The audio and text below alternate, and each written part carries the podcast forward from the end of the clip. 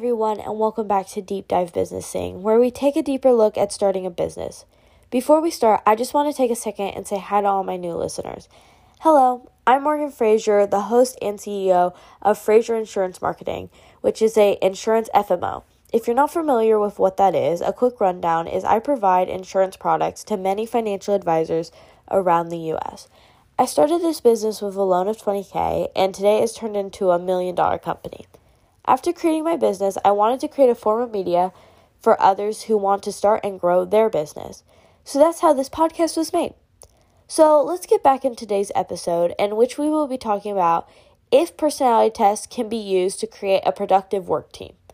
Last week, I talked about how we can use personality tests to hire, and I do highly recommend listening to that episode first. Now, before we get into the information, I want to real quick talk about this episode's sponsor, Microsoft Teams. Due to COVID, many companies have struggled to communicate with their employees. However, Microsoft has made an easier way for companies to have meetings with many features to explore. You can get 30% off the monthly per- subscription subscription if you use my code deep dive. I began my research with finding what the best hiring process would be. I then stumbled across the use of personality tests and was very intrigued because it sounded as if it would save a lot of time.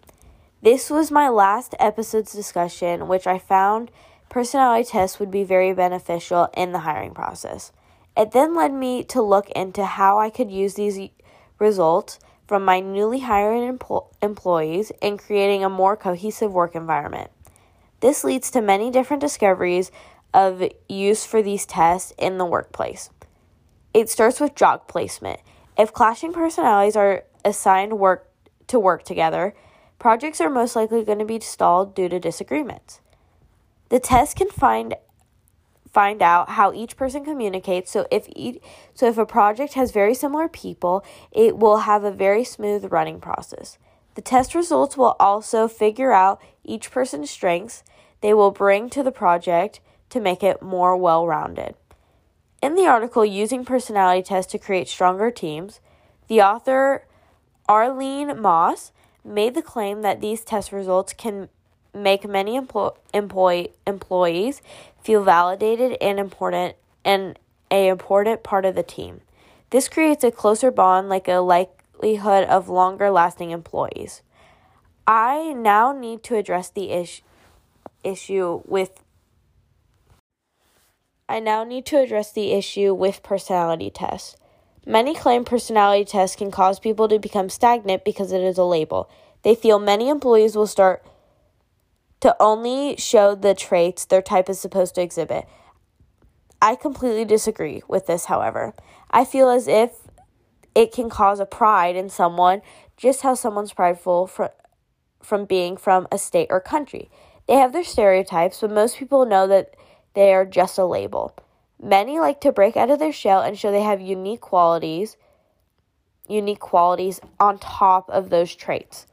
Personality tests are just used as a baseline, and no one should ever feel that they are just the test results they got. In conclusion, personality tests can be very beneficial in creating a healthy work environment.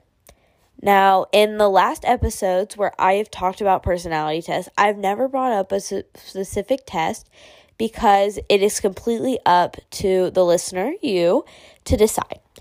Now, if you need a place to start, I would start with the Myers Briggs, Enneagram, and my personal favorite, the Big Five.